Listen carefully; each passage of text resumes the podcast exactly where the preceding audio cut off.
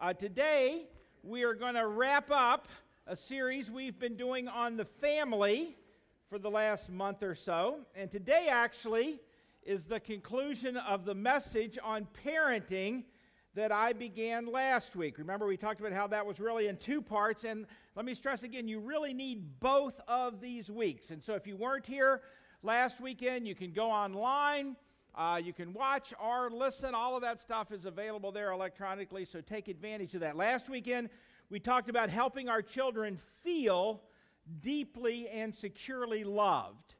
And then this weekend, we're going to talk about the aspect of discipling our children, of intentionally seeking to shape their heart. And it's so important that you understand that everything we're going to talk about today is really built on that foundation of last weekend of really helping our children continually feel loved.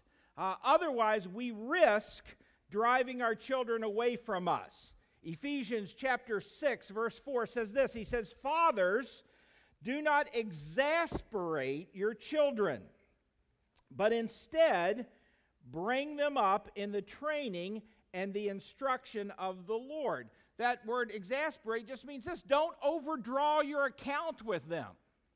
You know, as you are seeking to disciple them, as you are seeking to deal strongly with what's going on in their heart, you can do that if you haven't laid that critical foundation of continually refueling their hearts as well. You know, letting that love tank inside of them uh, continually being refilled. So you need both of these aspects that our children do feel deeply and securely loved so that we can do the things that we're going to talk about this weekend.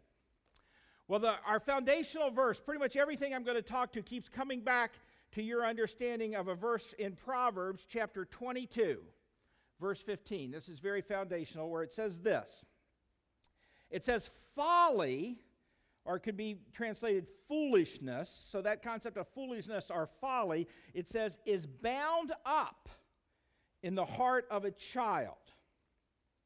But the rod of discipline will drive it far away. You see, the role of a parent is to drive out foolishness from our children's hearts.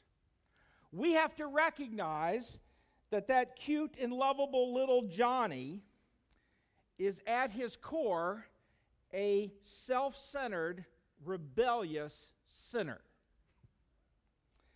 That he isn't basically good. That, you know, if you just give him the chance, he really wants to do what's right or what's best or what's pleasing to God. No, he has a foolish heart. And so, this important role of discipling our children is what we're talking about, and that involves discipline. See, discipline and discipling, same root. You see that? Discipline, then, is the important part of how we do this, of how we drive out the foolishness in our children's hearts. And I think this foolishness really shows itself in two key areas. Number one is that they're self centered, self focused. That I come out of the womb with this predisposition that I am the center of the universe. See? And I'm afraid that a lot of parents, what we actually do is we just reinforce that in them rather than striving to drive it away from them. So there's that area, that area of selfishness, of self centeredness. And the second one has to do with authority. That I come from the factory with this sense that I'm unwilling to yield myself to anyone other than me. I'm not going to line up under anyone's authority. I'm not going to listen to anyone. I'm not going to yield to anyone. And so, again, as parents, as a parent, it's my responsibility to recognize these ways of foolish thinking in my child and then use discipline to seek to drive it away from their hearts. And this is why, listen, this is why it's so important that as parents with our young children, we don't just reason with them. I see parents try to do that all the time. You know, Johnny, don't kick that stranger in the shins. He doesn't, you know, it'll hurt. And Johnny goes up and does it anyway. And you go, now, Johnny, you know that you really shouldn't do that. And Johnny does it again. And, you know, and no, no. we have to understand that, that our children are not basically good. That they, they don't have this built in desire to do right. Now, I'm not saying they aren't sweet, but what I'm saying is they have a foolish heart. And so, as their authority, what I do as their parent is I tell them what to do, and I expect them to obey that. See, because I want to teach my child that obedience leads to reward and blessing, while disobedience leads to pain and consequences. That's the way God created the world. And so I'm continually striving to do that. We have a story that we tell in our home now with a lot of humor. But uh, when our kids were little, Janet would regularly, she would take uh, our kids with another mom and her kids uh, down to the library for story time downtown. And um, it was a big deal to press the elevator button, you know? Now, it's only two floors. I mean, you're just going from one to two, you know, but it's a big deal to get to press that two kind of thing. And so it was a constant source or whatever. So they decided they would take turns you know, this week it's your turn, and the next week it's their turn, and that, you know, that kind of thing and so forth. But there was this one kid in the mix. Uh, we'll call him Rastus, okay? So Rastus, uh, Rastus would continually decide that he wasn't going to listen to the, you know, he was going to press the button anyway. And his mom would say to him, Now, Rastus, you know, it's not your turn this week you know, it's so and so forth. And Rastus would look right at her and press the button. And she would go, Now, Rastus, you know, that, you know, it was, it was constant source or whatever. So, anyway, one week uh, they went and um, um, they were there getting in the elevator, and Joel was eyeing that number two right there. And Janet saw what was going on, and she looked Joel, got eye contact with him right in the eye, and said, Joel, do not press the elevator button. It is not your turn this week do not press that. And Joel looked her square in the eye, and then he went over and pressed that number two. And then Janet spent the next little while thoroughly convincing Joel that there was consequences to not being obedient. See that in our home, obedience led to reward and blessing, but disobedience led to pain and consequence in our home. But see, that's what we're to do. As parents, we're to continually seek what's going on inside of our children's hearts and minds, and then we discipline disobedience and defiance, as well as correcting immaturity and stupidity. Now, it's important that we understand. See, because our children sometimes do undesired things, and sometimes it's defiance, and, but sometimes it's just immaturity. It's just, it's just being stupid, you know? I remember when I was seven years old, one day, uh, we were, um, my dad was burning trash out in the yard, and uh, we were playing good guys and bad guys. And um, um, my friend Randy was the bad guy, and the other guy who was on my team, you know, he had Randy and was holding him, and I was heating the screwdriver in the trash can because because I was going to brand him because I'd seen this on Laredo. It's what they had done on Laredo. And uh, honestly, to this day, 50 years later, it's still all somewhere in the midst of my mind the reality and the pretending. And anyway, I'm branded right there on Randy's arm. Somewhere today, there's a guy showing that scar. 50 years later to somebody else, you know, and uh, but but I branded him, and Randy was not pleased with that whole turn of events right there. and so Randy ran home uh, to his house, and his dad called my dad, and then my dad beat the snot out of me. Is what he did. Was, my parents had one discipline technique. It was beat the snot out of you, kind of thing. And again, they weren't abusive. I'm not ascribing that. It's none of that kind of thing. But they, it was a very thorough convincing that not to brand kids in the neighborhood, you know, that kind of thing. Um, but you know, it's, it's funny. I, I look back on that now as a much older person, and I realize, you know, really, that wasn't an act of defiance. What I really, what my dad really should have done is made me deal with the natural consequences of doing that. He should have marched me down there to Randy's house, and I should have had to have done whatever Randy or his parents thought I should do to make that right with him. That's really what he should have done. I, he should have just put me in, in the. Because, because, again, I wasn't being defiant, I was just stupid. And, and listen, parents, this is important. You get a little science today, too. Um, the frontal lobe of the brain, that's where the reasoning is, isn't fully developed until our late teens. And so that's why when you look at your kids and you say to them, What are you thinking? They don't know. They really don't. I remember when I was six, I was in first grade, I was at my grandmother's, and, and um, I saw on the, on the, on the uh, sink there, she had this jar of Vaseline, big jar of Vaseline, and it said right on it, unbreakable jar.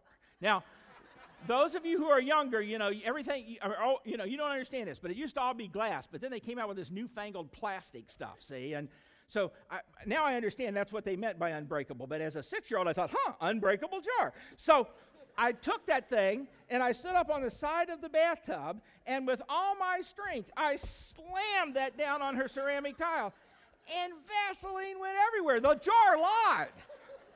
It was not unbreakable.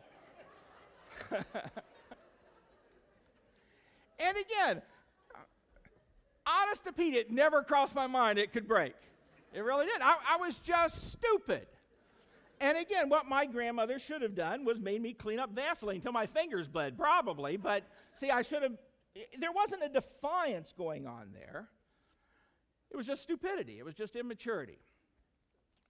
But as parents, here's what we need to do we need to recognize foolishness that's going on in our children, especially when it's, it's, it's in that area of defiance, it's in that area of disobedience.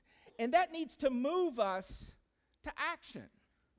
See, when my child throws a temper tantrum, if I give in to that,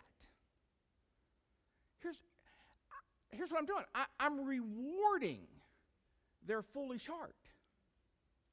I'm teaching them to be self focused and to be self centered, to be manipulative in order to get their way, to not line up under anybody's authority, but just to refuse to listen to anybody else but themselves. See? There's, there's people my age who, you know, when they don't get their way, you know what they do?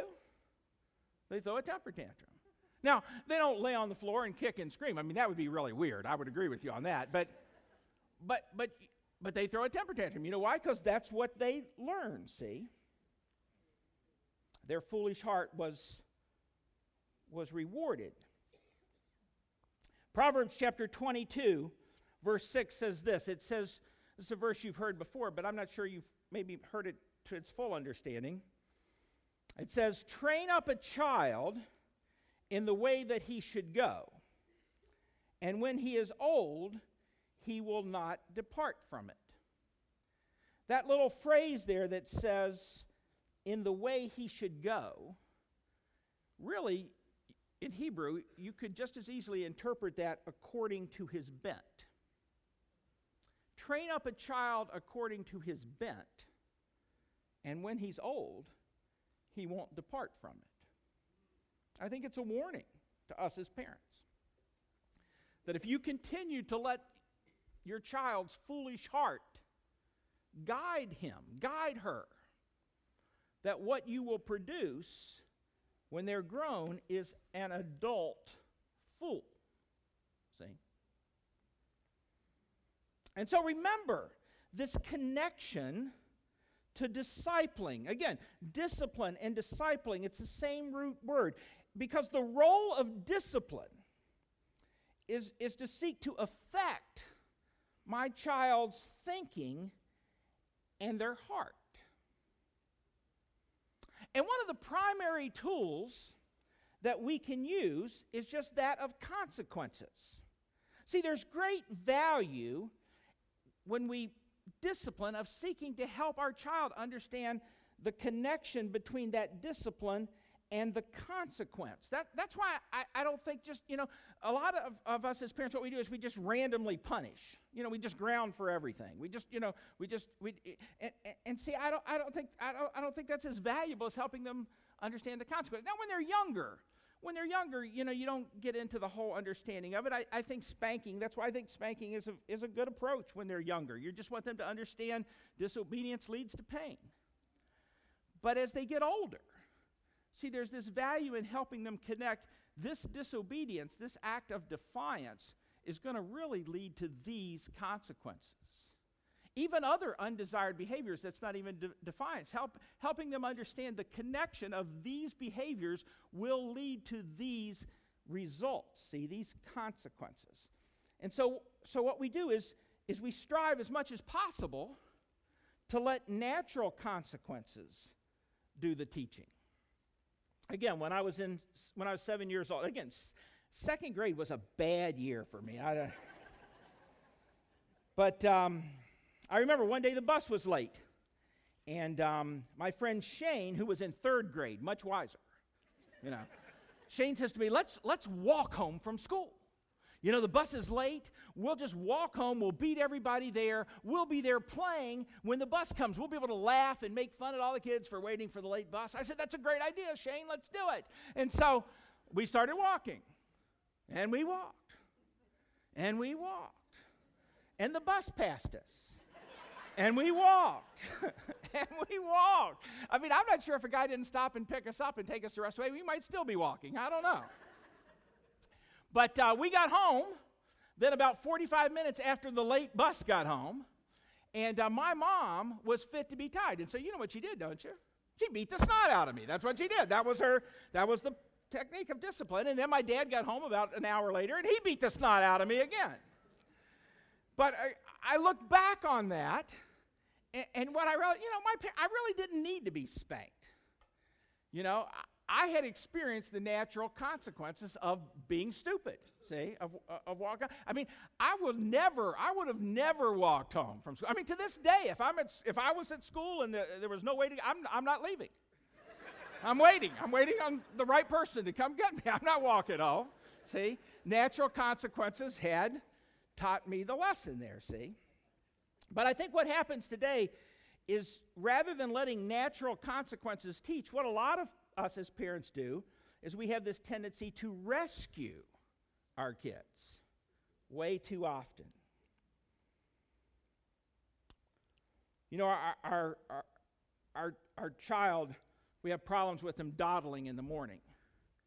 And so, um, you know, we, we scream and we yell and we do all, rather than saying, listen, you know, this is an ongoing thing. We're leaving the house at this time and you'll have to leave in whatever state you are in at this time. See? And if that means going to school in their pajamas, that's the natural consequence you learn of not being ready to go at that time. If that means having to get dressed in the car, you know, with the other neighborhood kids, then that's the natural see, consequence that you learn of, uh, of not being ready. Um, if they forget their lunch, you know, um, uh, uh, you say to them, Oh, that's awful. You are going to be so hungry by the time you get home from school. Now, again, when you get home from school, you can have a snack. You're, they're not going to starve. And, and, again, don't be jerks about it. I'm not saying the first time it happens, you know, you lay down the big law, but if this becomes this ongoing problem, you, you teach, you, you say to them, listen, I want you to understand the consequence of this. If you, if you, if you forget things, then you won't have things. I want you to learn that. And so next time it happens, you can call and I'm going to empathize with you, but I'm not going to bring you your lunch. You're going to have to suffer the consequences of that. See?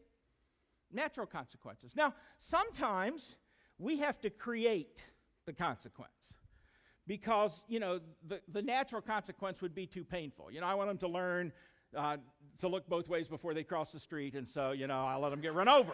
I mean, you know, too great a consequence, you know. Or sometimes there will be natural consequences, but, but, but, but, you know, they're too far out.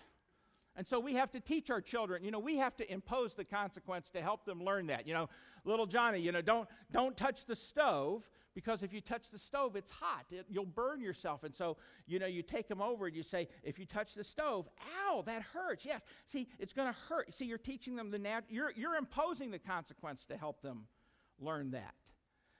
Um, you know, maybe if, if it's a situation that uh, you, you, have this problem, you can't get them to pick up after themselves. You know, they're leave, they keep leaving their clothes out, and you, you know, you talk to them, and rather than screaming and lecturing and going, you know, you say to them, "Listen, I, I want you to understand how this works. That in life, when you leave your stuff around and don't watch out for your stuff, you lose it. You know, if you leave your iPhone at Wendy's it's not there two hours later. Somebody else has a new iPhone, see, is what happens. And, and so you have to learn this. And so here's what we're going to do. If, uh, if you leave your stuff out, then I'm going to, if I have to pick it up, then it will become mine for the next 30 days. You know, I'll give it back to you after that, but you'll have to. See, I want you to learn. I want you to learn that this is what happens. These are the natural, con- see, you're, you're creating the consequence there. Um, if they're talking back disrespectfully. That was my problem. I, in Virginia, we called it sassing. That's what my parents called it. But uh, that was my problem. And again, that rolls over into that area of defiance and disobedience. But again, if you're sassing, then here's what's going to happen. In, in life, when you talk, when you don't talk respectfully, under control, then you're going to lose the right to be able to voice your opinion when, when so and so happens. We, we taught our kids listen, anytime we do anything, you always have the right to question, you always have the right to talk, but you have to do it with respect and you have to do it under control. But if you don't do those things, see the natural con- that's the way it works in real life, isn't it? You know, if you unload on your boss in the wrong way or you do those things and so forth, he or she doesn't just sit there and go, well, that's just fine. You lose the opportunity, see, to do that. And so you impose these consequences. But the key here is, is to, to always be attempting to attach the behavior to their foolish belief, and especially when it's defiance issues. Because what you're seeking to do is to use discipline to impact their heart and their mind. You see, as their parent, I am their authority. And I want them to learn that by learning to line up under my authority over them, I want them to be able to learn, then that will help them be able to one day line up under God's authority over them. See, that, that's my goal. That's what I'm aiming at. That's what I'm striving for. But again, I think a lot of modern parenting kind of works this way. It's like, but, but I just love my child so much. And so I never want them to experience, you know, any, any pain, any unhappiness, any discomfort. And so every time there's a circumstance, I, I'm continually stepping into it and interrupting the consequence from happening. And I helicopter over my kids. And by doing so, what I do is I train them to be incapable or to at least think they are. See? Ran across this article uh, a couple weeks ago in the Columbus Dispatch. It's called Are We Raising a Generation of Helpless Kids?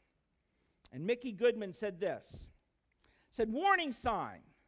When a college freshman received a C minus on her first test, she literally had a meltdown in class. Sobbing, she texted her mother, who called back demanding to talk to the professor immediately. He, of course, declined. Another mother accompanied her adult child on a job interview and then wondered why he didn't get the job. And then later on, Mickey Goodman draws these conclusions. Why have parents shifted from teaching self reliance to becoming hovering helicopter parents who want to protect their children at all cost. We are consumed with protecting them, listen to this, instead of preparing them for the future. See the difference? See, how much different when when our children are, are going through issues, rather than stepping in there and making them our problems, rather than stepping in, in there and solving them for, how much different if we learn to, to help them in the midst, to help teach them to be responsible for themselves? You know, that as they're facing something that we say, oh, man, that is, that's horrible, that's tough. Man, why don't we pray about that together? I don't, I'm not sure what you're going to do because that's a tough one. But let's, can, let's pray about that together. See the difference? Taking it on myself, making it my or that. Or, um, man, I, man, what you're going through, that, that's a tough one. How, how about we brainstorm together what you might do, you know, to deal with that?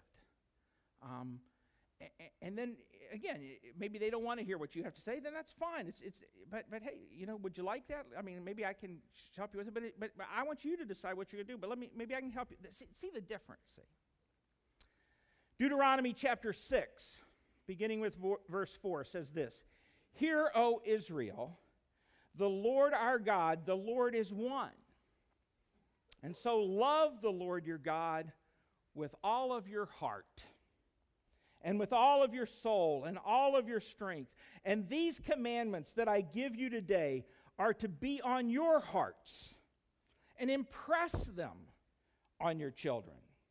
Talk about them when you sit at home and when you walk along the road and when you lie down and when you get up. Tie them as symbols on your hands and bind them on your foreheads and write them on the door frames of your houses and on your gates.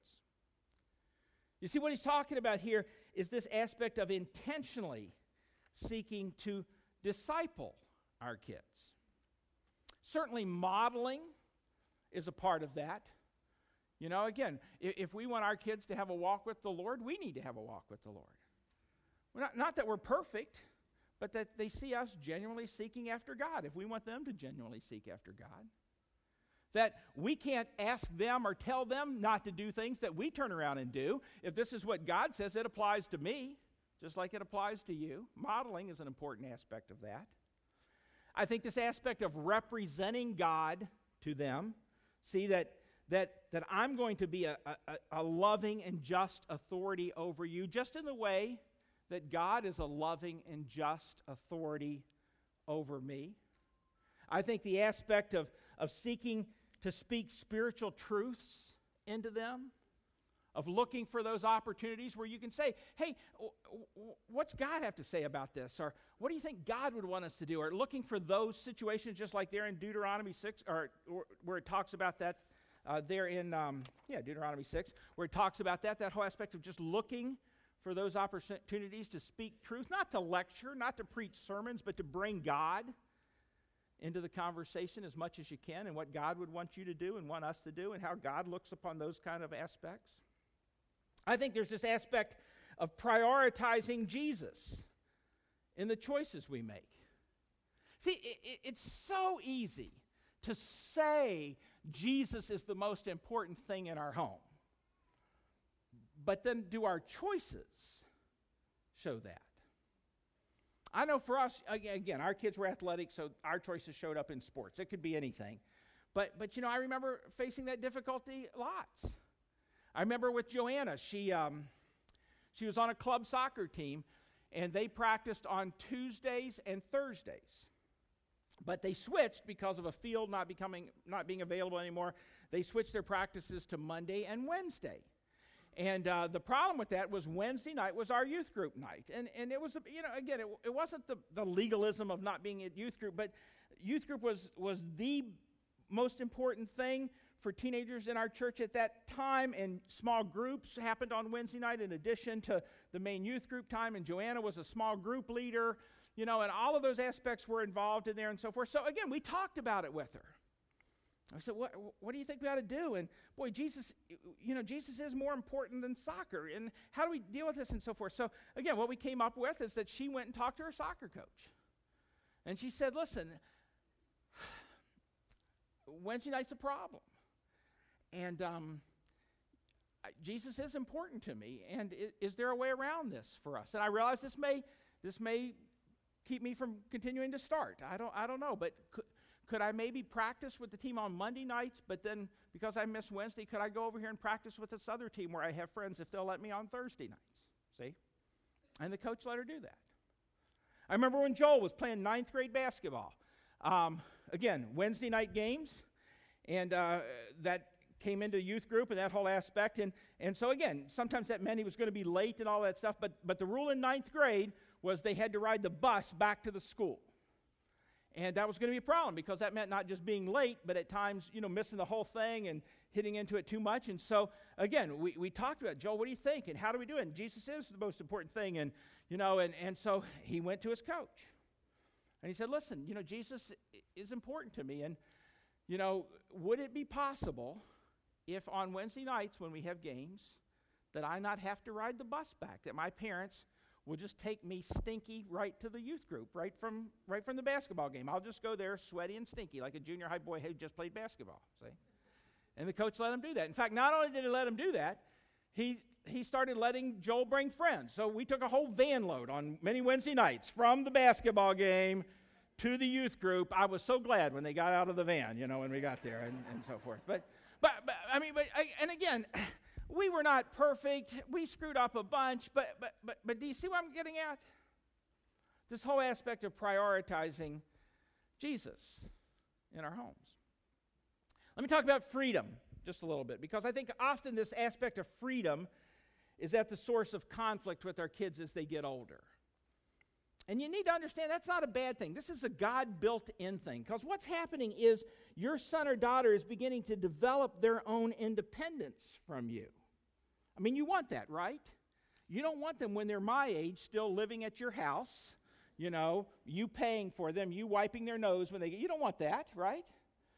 So they're developing this independence from you. And remember, your goal all along is for them to learn to be in charge of their own lives. That you are raising one day adults, and that you only have 18 or 20 years or however many to equip and to shape and disciple them. But one of the things we taught our kids was that freedom and responsibility went together.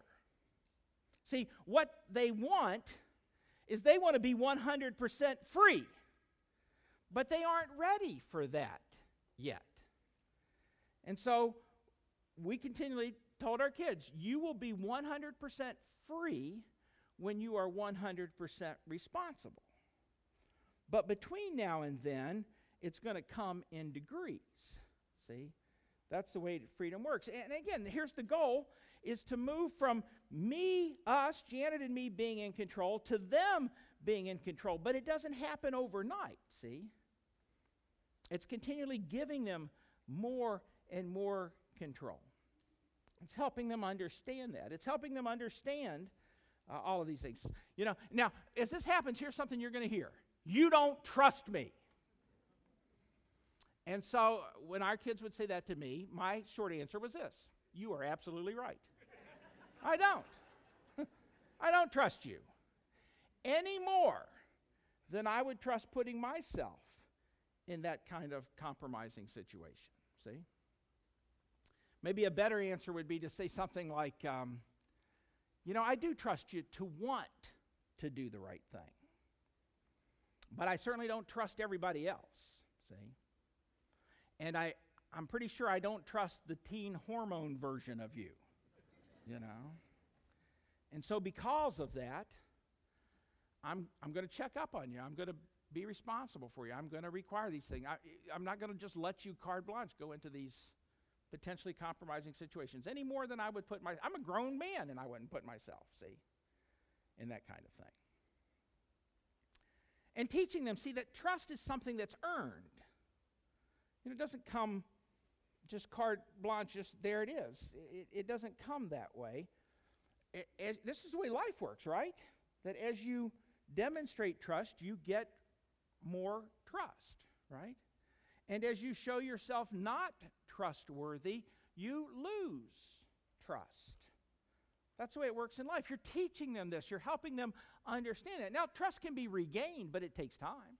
It takes time. And so, again, you're teaching that. And again, I, I think this is important too that as our children are getting older, see, see when our children are, are young, we have full control, don't we? I mean, when they're little, heck, they'll die if we don't take care of them, right? I mean, you know, we got to feed them, we got to change them. We, you know, even when they're three, four years old, it's not like they're going to run out and get their own place and their own job, right? So we have full control. But, but, but here's what's happening as they get older, we have less and less control. Now, again, part of that is I want that to happen, right? I want, I want them learning to be in control of themselves. But, But even if they aren't making good choices, I have to recognize that my ability to control is diminishing over time. And that's why as parent, as a parent, I have to learn to more and more understand that while I had control when they were young, I need to depend more and more on influence. See? And that's why, again, the stuff we talked about last week, and I have to make sure I'm continually to earn influence into my life, to speak into their life as they're getting older, so that I still have that opportunity to disciple them. Yes, when they're really young, it's all control, but when, as they get older, I'm depending more and more on influence. See, again, I was a youth pastor for 14 years, and parents would come to me, and you know, their kids were 15, 16, 17 years old They'd be making awful choices, and they would want to just seize control. And it's like, I, I, you know, maybe there are some ways that you do need to tighten that up, but you know, you need to realize where you're at in the game now, see? More and more, you have to depend upon influence. Somebody came to me after the last celebration. They talked, you know, my daughter's an adult now and whatever. It's like, man, you're all in the influence game now. You know, you don't have any more control. But again, that doesn't mean you're done. That doesn't mean that the opportunity to disciple is over. You just have to learn now to work very hard to keep developing influence so that you can spend that influence seeking to disciple their heart. Well, let me kind of wrap up with this quote from, um, from the movie Cheaper by the Dozen.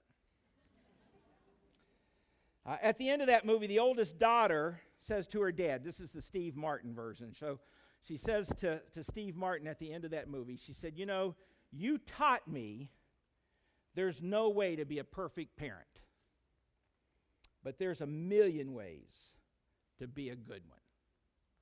That's really good, isn't it? Again, this isn't about being perfect. This isn't, I mean, we're going to mess up. We're going to screw up. Nobody is a perfect parent other than God.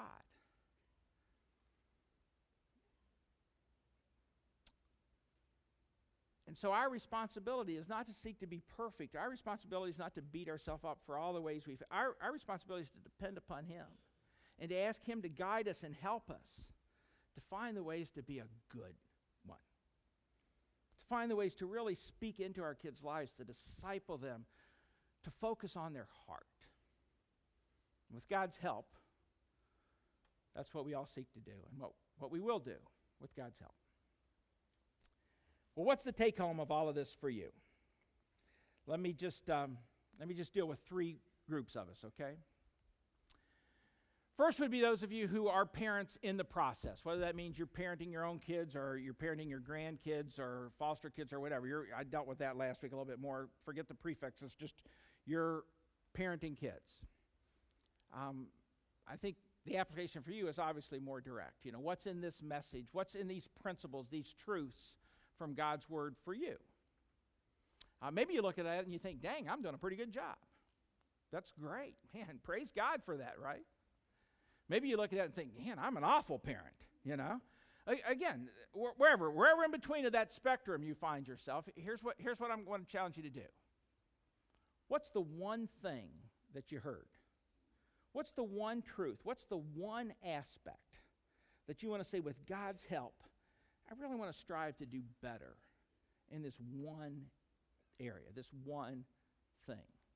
Ask God to give you that one thing to put into practice this coming week and months.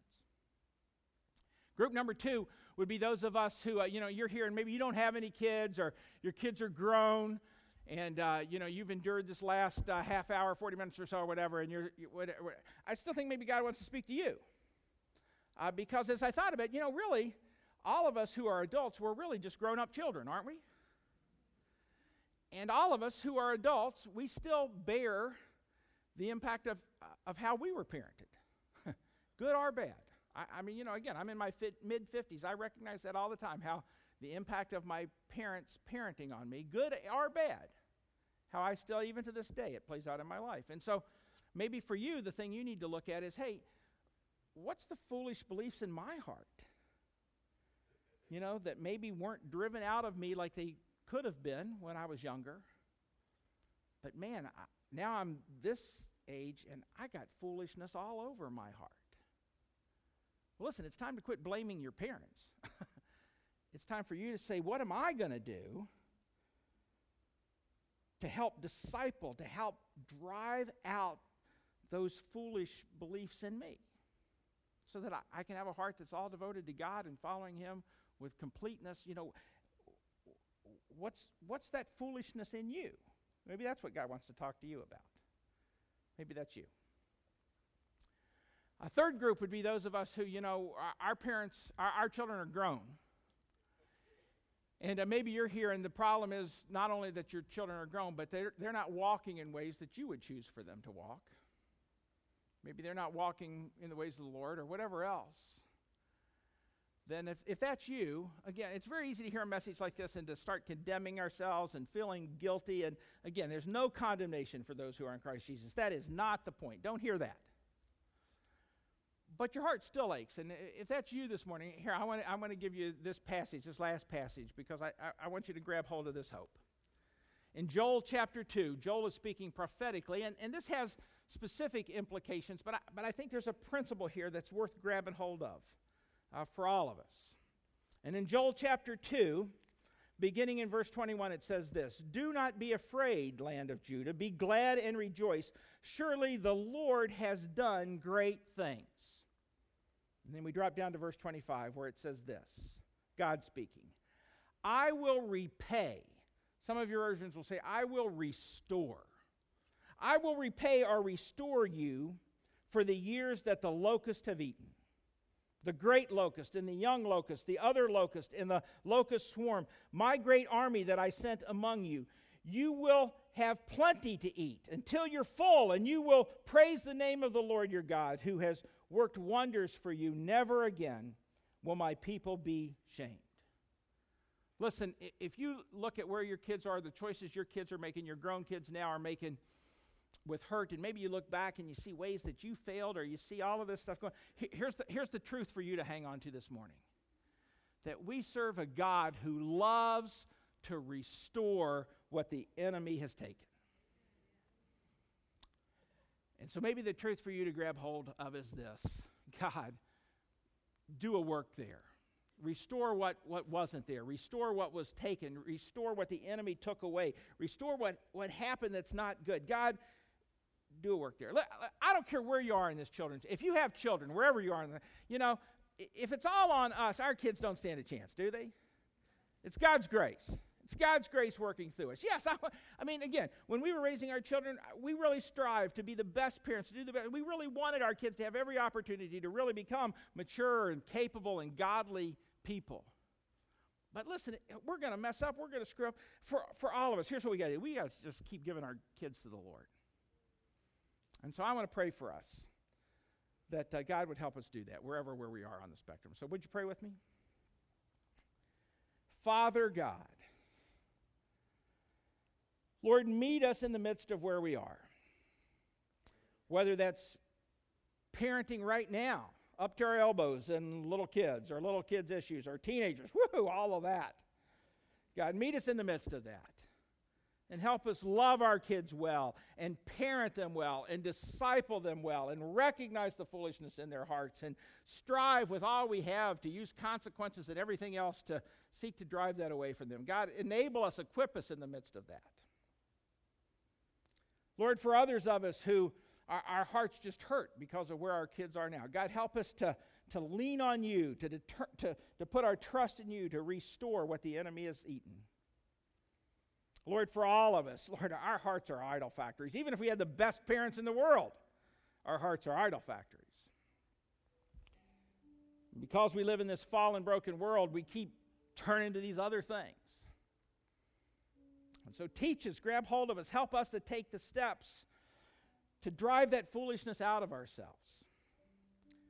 Because, Lord, we want to be a people who love you with all of our hearts who aren't self centered, we're you centered. That we aren't the center of the universe, we recognize that you are and that everything exists for you and for your glory. Lord, that the authority that we need to line up under is not ourselves, but you, and to, to be completely given over to you. And so, Lord, speak to us, challenge us, help us to hear what you want to say to us today, and then respond to it. We pray in your name and for your glory. Amen. Well, we're going to worship together.